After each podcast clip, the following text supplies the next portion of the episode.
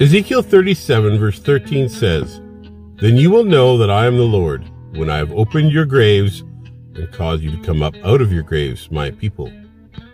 God is really patient. He is slow to anger.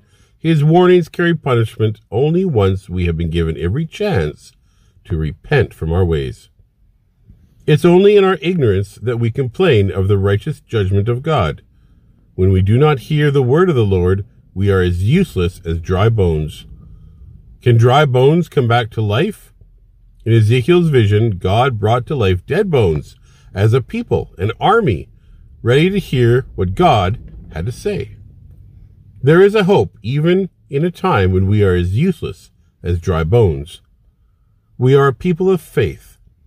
We have God on our side. In the midst of failures and destruction, life will return. Psalm 130 says that if God held all our sins against us, we would be doomed. But God does not judge as a scale of goodness versus badness.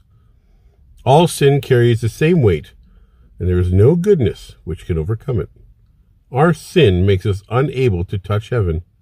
We are separated from God as a result of our sin.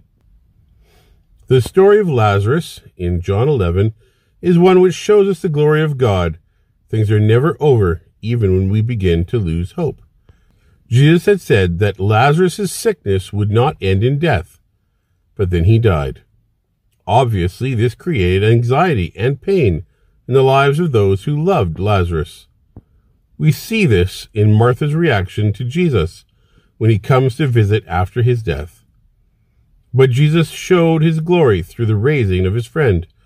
The Bible assures us that Lazarus was decaying, and definitely dead. So the miracle happened because of an intentional delay on the part of Jesus. Be filled with hope.